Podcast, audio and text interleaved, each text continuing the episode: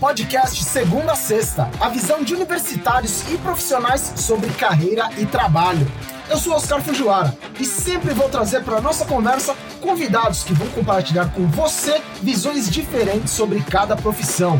Se você está pensando em fazer uma transição de carreira, começar um curso técnico ou universitário, ou só quer saber mais sobre as diversas áreas de atuação que existem, você está no lugar certo. Bem-vindas e bem-vindos ao Segunda Sexta. Você sabe que engenharia é um dos cursos mais procurados entre as pessoas que gostam de exatas, e como existem dezenas de engenharias diferentes, é lógico que a gente sempre vai trocar uma ideia sobre elas aqui no podcast. E hoje chegou a vez de engenharia mecânica. Quem está aqui comigo é o Robson Cota, que é engenheiro mecânico, e o Vinícius Bersi, que está no décimo semestre do curso de engenharia mecânica. Bem-vindo, Robson. Conta aí pra gente por que você escolheu o curso de engenharia mecânica e a sua trajetória desde os tempos da faculdade. Olá, pessoal. Fiz curso técnico também, é, inicialmente, curso técnico de mecânica. Depois de fazer curso técnico, resolvi também fazer engenharia mecânica, porque vi que o ramo era muito interessante, muito entusiasmante.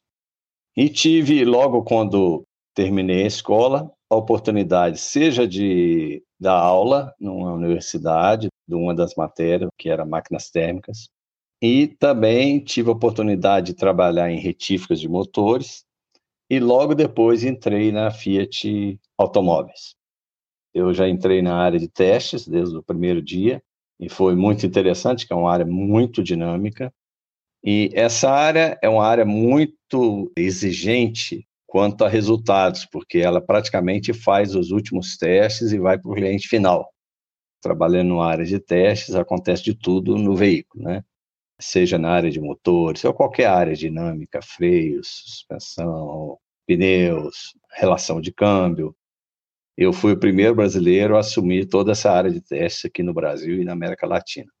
Fiz teste de estrada na região de Bertioga, na região de Paraty, no interior de Minas. Fomos até o Amazonas em uma expedição gigante, até no Pará, passando na Transamazônica. Tive a oportunidade também de desenvolver veículos na Itália, nos Estados Unidos, na Alemanha, é, China e Japão. Então, quando o cliente fala bem de um veículo, fala uma coisa, você fica assim, realmente, fala, puxa vida, eu ajudei, eu lutei para ter aquele resultado aí.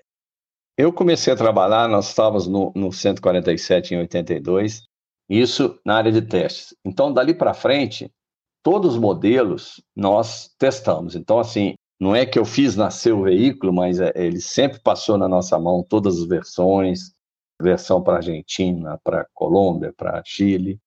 Teve um segundo período que eu fiquei responsável pelo desenvolvimento de projeto. Os mais importantes foram o Novo Uno, o Novo Palio, o Punto e depois o Linea. E o estilo, né, que o estilo eu dediquei completamente, eu fiquei na Itália durante dois anos, então essa aí também é uma vitória, porque eu saía de uma área de testes, que via um pedaço do carro, vamos chamar assim, final, para a primeira hora que você entrava no projeto desde o zero, a primeira vez que se sentava para falar de um veículo, com as áreas todas envolvidas. Então, assim, eu passei a ter uma dimensão maior de mercado, de investimentos, de condição da fábrica, de o que fazer aqui, o que fazer fora. Então, assim, nesse tipo de decisão. E nos últimos 12 anos, eu tornei a voltar para a área de testes. Então, criamos, na época da minha passagem na Fiat, uma grande pista de testes em Pernambuco. Colocamos todos os laboratórios em funcionamento, então tem de creche, os laboratórios completos, prototipação de veículos, mas é um prazer ter feito isso tudo, juntamente com mais de mil colegas da engenharia, claro, né? Não, sozinho não faria nada. Agora você, Vinícius, conta aí pra gente como você chegou ao curso de engenharia mecânica. A minha escolha começou desde criança. Eu tive habilidade com matemática e meus pais me incentivavam que eu era bom em matemática, então, ó, sou bom em matemática, vou acreditar nisso. Então, ali no, no ensino fundamental, eu, eu entrei para a equipe de robótica da minha escola e comecei a desenvolver habilidades além da matemática, que é, é noções espaciais, criatividade, essas coisas. Então, no ensino médio, eu fiz técnico no Senai, só que era técnico de eletroeletrônica, no caso de instalações prediais, é, lâmpada, tomada e também instalações industriais, motor trifásico e afins. E também a questão eletrônica, que aí que eu vi que eu não gostava tanto de eletrônica. No ensino médio, eu tive a ambição de, de querer entrar em uma faculdade federal e fazer engenharia, né? Aí eu fiz Enem no ano de 2016, não passei no primeiro semestre. Então fui fazer cursinho. E aí, no SISU, no meio do ano, eu notei que a minha nota era boa o suficiente para eu conseguir engenharia. E aí eu fui, ah, beleza, vou procurar qual engenharia eu faço. E aí eu descobri a minha faculdade, que eu não conhecia até então, que é a UTFPR, que é a Universidade Tecnológica Federal do Paraná. E eu passava no curso de engenharia mecânica, que era o curso que eu gostaria de cursar. E aí é, comecei a fazer o curso. Aí nos últimos dois anos eu criei uma meta que eu queria acabar as disciplinas exatamente no fim do ano passado, para esse ano começar meu estágio na minha cidade. Então eu consegui fazer isso, né? No fim do ano passado eu acabei as matérias, defendi o meu TCC 2 e voltei para minha cidade natal para procurar estágio aqui. Primeiro, a minha cidade que eu fiz estágio tinha empresas lá, mas era uma cidade pequena. Era a cidade tinha 200 mil, em volta era tudo menor, então não tinha muitas empresas. E aqui onde eu moro é 60 quilômetros de São Paulo, então tem muita empresa. Comecei a procurar estágio, procurei vários e tal, em São Paulo, região metropolitana e aqui na minha cidade eu consegui numa empresa chamada CBA, Companhia Brasileira de Alumínio. No meu caso, o meu foco era entrar em uma empresa grande que me desse a oportunidade de ser efetivado, além de oferecer aprendizado em diversas áreas. Por ela ser grande, eu posso aprender coisas que eu nunca viria na faculdade, então acho que isso é importante. Uma empresa que te dê essa oportunidade de, de crescer mesmo, sabe? Vocês dois mencionaram que fizeram um curso técnico no colegial, né? Isso ajudou bastante na graduação em engenharia depois? Deu para aproveitar bastante coisa? Para mim fez muita diferença, porque várias matérias eu já entrei bem posicionado, seja na de motores, seja na parte de hidráulica, seja na parte de desenho técnico, que eu aprofundei muito depois na engenharia. Então, assim, isso deu uma, uma mão, né, no sentido de te mostrar vários horizontes foi de uma validade para mim enorme. Eu não, não falo que tem que ser taxativo, né? Primeiro, porque não é. E segundo, porque a engenharia também, engenharia mecânica, né, todas as engenharias, são cursos muito completos. Então, ela tem a obrigação de pegar o aluno e deixá-lo preparado no fim. É até uma grande coisa que eu falo na, na minha aula de engenharia mecânica, de motores, falo, gente, ninguém aqui nasceu sabendo, nem eu. Então, aqui, vocês todos têm a mesma condição de aprender. O curso de engenharia é muito forte. Então, é claro que o curso técnico ajuda, mas é, a base da engenharia é muito boa. Então, tem condições, todo mundo tem condições de fazer e ficar bom. Bom, no meu caso, até porque eu fiz curso em eletroeletrônica e a minha engenharia foi, foi mecânica, na faculdade não me ajudou de fato. E agora, está ajudando bastante mesmo é, no estágio. Por exemplo, na indústria não tem separação engenharia mecânica e elétrica. São muito associadas, ainda mais em linha de produção, e em específico eu estou na área de manutenção. Então, ali, elétrica e mecânica, você precisa das duas no mesmo nível. Então, ter feito técnico foi o motivo do porquê o meu, o meu gestor me escolheu. Ele me disse isso. Você fez engenharia mecânica e tal, mas eu vi que você tem um técnico. E isso vai te ajudar a se adequar mais rápido aqui à rotina de trabalho, a entender diagramas e tal. Isso aí acontece porque as engenharias todas dão uma formação básica que vão andando ali até o terceiro ano, quarto ano, né? Depois entra nas bem específicas. Nas bem específicas tem, por exemplo, na de mecânica, tem eletrônica, eletricidade e mecatrônica, tem materiais, tem térmica. Então te dá um, um leque muito grande. E o que está acontecendo, que acho que é muito importante, é a aplicação da lógica da engenharia, porque te ajuda muito, seja elétrica, seja mecânica, seja com engenheiro químico. Então ele te dá a lógica de funcionamento. E como que a proporção de aulas teóricas e práticas no curso acaba pesando mais para qual lado ao longo dos anos? Quando você começa a parte aquela inicial ali dos dois primeiros anos de engenharia, que são muito puxados, né? E eu, é, às vezes, até dou aula inaugural em alguma universidade, eu coloco isso muito na cabeça deles. Gente, vocês vão ter muita matéria teórica, Mas depois vocês vão entrar num oásis de conhecimento técnico, de aplicação técnica, mesmo matérias técnicas de formação, e que vocês vão lembrar e vão precisar dessa outra parte. Então, tem uma estatística que o sujeito tem que conhecer a fundo, tem toda uma parte de resistência materiais, os cálculos, que você vai precisar de usar. Você fala, ah, hoje tem programa disso, daquilo. Cuidado, você tem que entrar com dados. Às vezes você entra com dado atrapalhado, sai um resultado mais atrapalhado ainda. E aí, é, essa formação é muito importante, a formação térmica. Eu vi a parte térmica, até sofri muito para passar nas matérias, depois, para mim, assim, eu agradeci demais a interação entre temperatura da água do motor, do óleo do motor, temperatura ambiente, temperatura do ferro, do cabeçote, que, que vai ligar o ventilador, troca térmica entre o óleo e a água. Isso são coisas assim, se eu não tivesse visto fundamentação, né, o transiente de uma temperatura para outra, o que está acontecendo com os líquidos.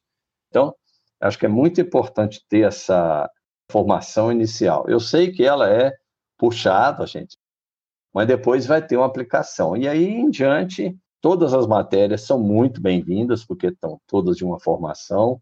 E às vezes até você não gosta, ah, não gosto de eletricidade. Mas cuidado, amanhã você pode ir lá mexer numa programação de computador, numa outra coisa que vai te, você vai precisar. Então, assim, acho que é, a parte inicial eu, eu falaria que é muito sofrida, vamos chamar assim, mas ela vai ter frutos depois. E aí, aqui eu vou destacar um trabalho, né, que é uma iniciativa da UTF-PR.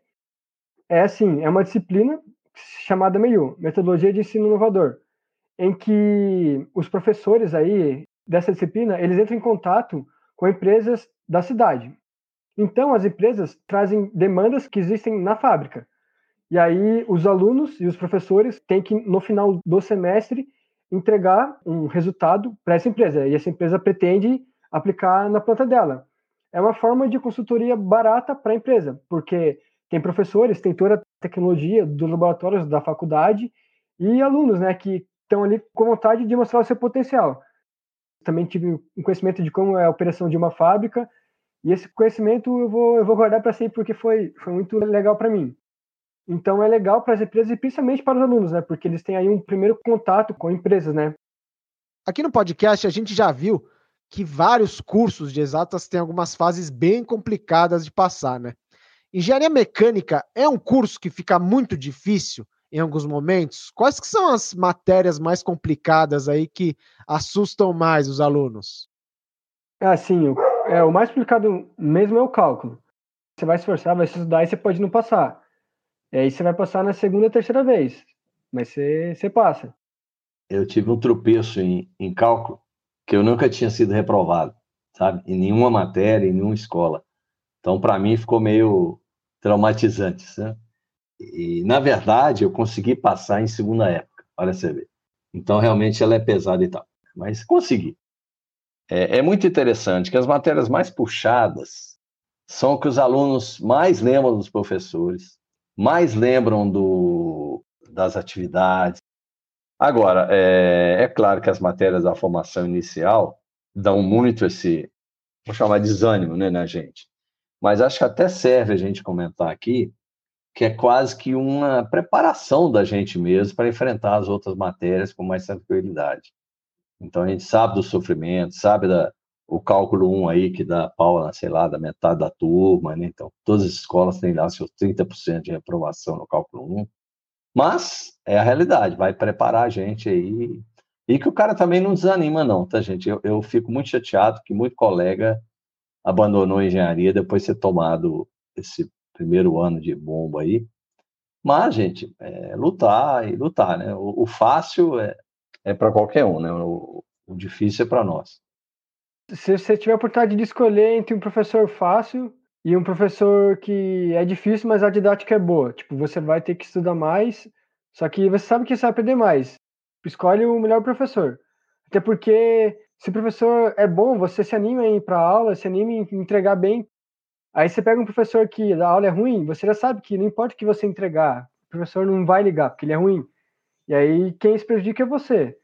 Nessa escolha, escolha aprender ao invés de, de passar de boa. Robson, você contou um pouco da sua trajetória na indústria automobilística, né? Que é uma área bem conhecida de atuação dos profissionais de engenharia mecânica. Mas quais são outras áreas também que estão crescendo e têm absorvido bastante engenheiras e engenheiros mecânicos? Gente, a manutenção é um dos pilares, na minha opinião, um dos mais importantes da engenharia mecânica, que eu vi que o Vinícius está fazendo também, né? Porque ele está em tudo. Ou seja, você pode trabalhar numa Embraer, não é que você vai projetar avião, você vai projetar as linhas de produção e ver ela fazendo avião. Você vai na indústria química, tem lá todos os equipamentos funcionando, mesmo a robótica. Beleza, a robótica tem o cara lá, faz uma automação, faz uma linha de produção automatizada para fabricar um produto lá, mas tem toda uma manutenção de todos aqueles equipamentos. Aquilo ali é 99% mecânico, gente.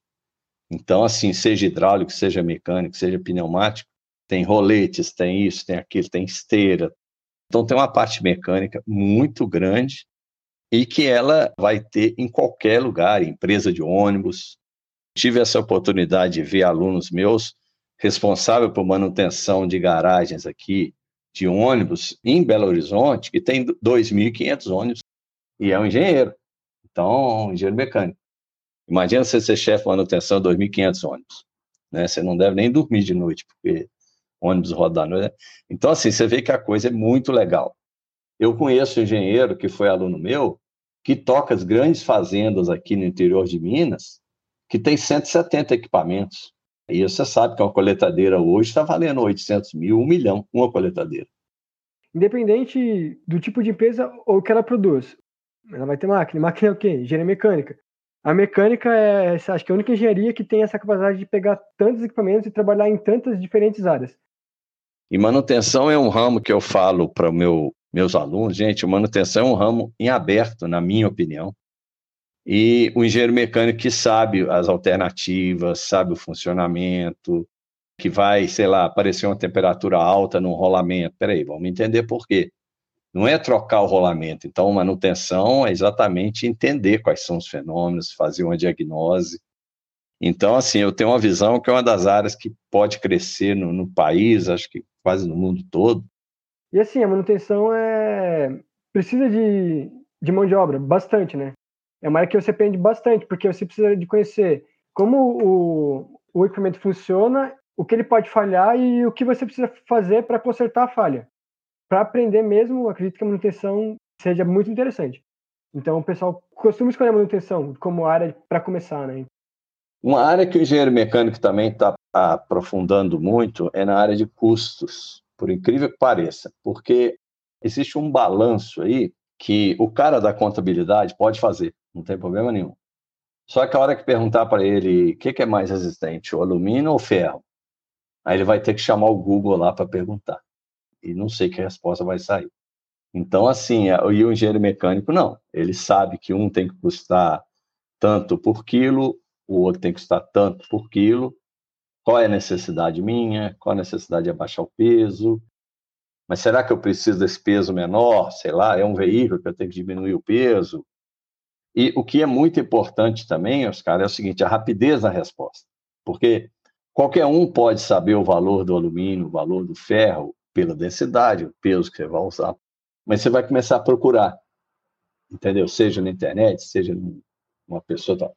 É importante ter as especialidades, que você já sabe a densidade, sabe o preço médio. Então, um engenheiro mecânico que tem uma especialização em curso é muito importante.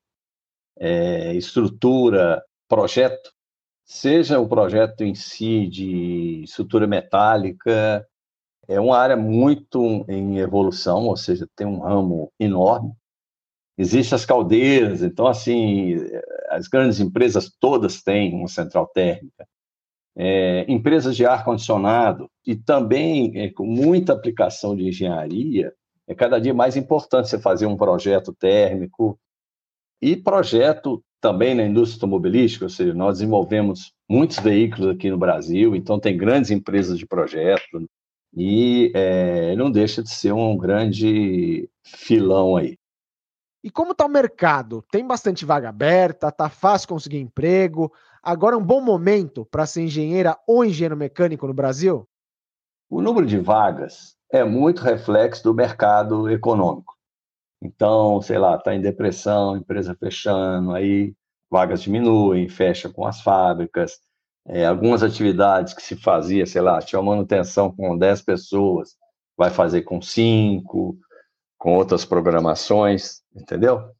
Agora, vejo que existe essas, vamos chamar ondas, e que elas andam aí de acordo com essa variação do mercado, mas existe uma base muito presente, contínua, ou seja, existem as empresas tipo a de alumínio, tipo a de automóvel. Então, assim, tem certas coisas que vão continuar, que a engenharia está muito valorizada. E aí é, é, muito legal ter um estágio e tal para te dar outros, outras portas. E, e felizmente o mercado atualmente está aquecido. Isso é muito bom para todo mundo, para o país, para a gente, para os colegas, né? E você vai ver uma perspectiva de, de, de ter emprego. Existem oportunidades, até mesmo de da parte acadêmica.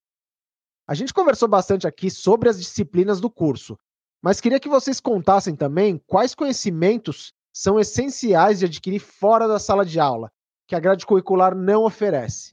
É importante correr atrás de quais habilidades, na opinião de vocês?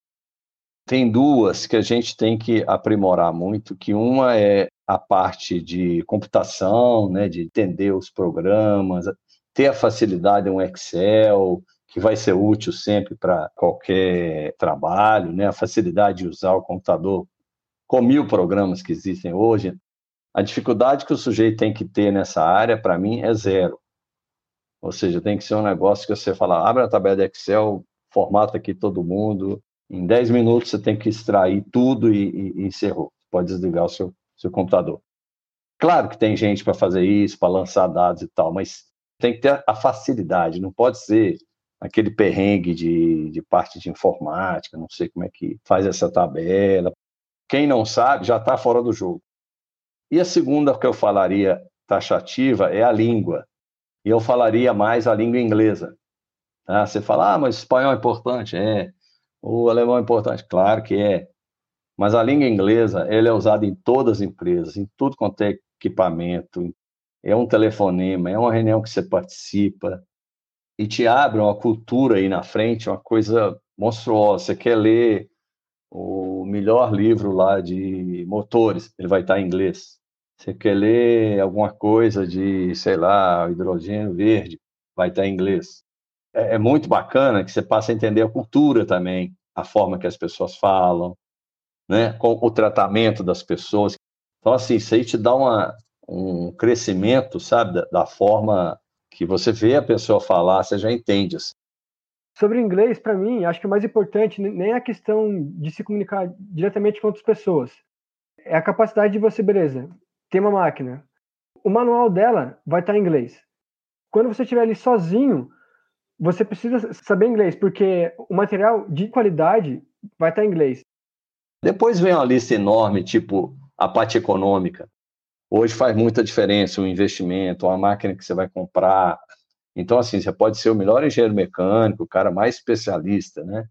Mas você tem que saber quanto aquela máquina custa, né? Então, ela dá manutenção, qual o custo de manutenção? Deixa eu ver. Ah, peraí, se eu aplicar esse dinheiro, ou seja, você tem que ter uma, um conhecimento mínimo de economia para o êxito da sua profissão.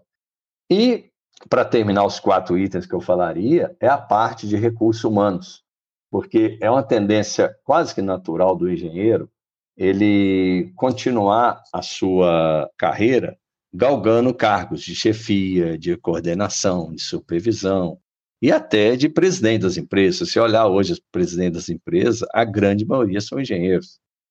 Aí que entra muito forte a parte de recursos humanos, conhecer o pessoal, é, ética, entender a outra pessoa, o que, que ele está falando, né? Muitas vezes ali você tem uma máquina, você conhece a máquina, tem diversos indicadores se ela está funcionando ou não. E às vezes a melhor forma de você descobrir o defeito dessa máquina é conversar com quem trabalha com a máquina todo dia. E vai ser o quê? Vai, vai ser um mecânico, um eletricista, uma pessoa. Essa pessoa, ela conhece a máquina melhor que qualquer manual. Então, se você saber dialogar com essa pessoa, essa pessoa entender como você fala, você saber como questionar ela, vai ser muito importante para você resolver os seus problemas de engenheiro. É saber lidar com as pessoas. Muitas vezes vai ser esse o problema. Saber tirar as informações que você precisa de pessoas, não da máquina. Então é importante desenvolver muito isso, né? Estamos chegando ao fim da nossa conversa já. E para fechar, que conselhos vocês dariam para quem está pensando em estudar engenharia mecânica? É, para quem é realmente alguém que, que tem afinidade de com matemática, porque se você não tiver, acredito que você é muito mais difícil você passar de, de, pela base inicial ali e que vale muito a pena fazer mesmo. É a oportunidade de, de aplicar a profissão em muitas áreas. Você não vai ter um medo de ficar sem trabalho. É um, é um bom curso para você entrar no mercado. É dedicação, gente, porque então assim a vida é, é dura, mas tem essas vantagens aí. Você vê um produto, vê uma, uma empresa funcionando, então assim é muito legal a sua parte, né? A sua contribuição. Quando você está formando, dá um tique na sua cabeça, tipo assim, o que, que eu vou fazer da vida? Porque a gente acha que não sabe nada. Então, assim, dá um, um gelo na espinha para caramba, falta três meses para eu formar e a hora que eu sair dessa porta da escola, para onde que eu vou? Né? Porque você estudou, dedicou aí no mínimo cinco anos, e aí agora? Mas eu acho que dedicando e trabalhando dá super certo, eu garanto. Robson Vinícius, muito obrigado pela presença de vocês aqui hoje. Quem conferiu o nosso bate-papo, com certeza vai ter uma visão muito mais clara do que é engenharia mecânica e das principais diferenças em relação às outras engenharias, né? Muito obrigado para você que acompanha a conversa e aproveita para compartilhar o podcast com quem está querendo saber mais sobre cursos e carreiras diferentes. Semana que vem tem mais episódio inédito, então a gente se encontra lá, beleza? Um grande abraço e até a próxima! Esse foi o podcast Segunda a Sexta a visão de universitários e profissionais sobre carreira e trabalho.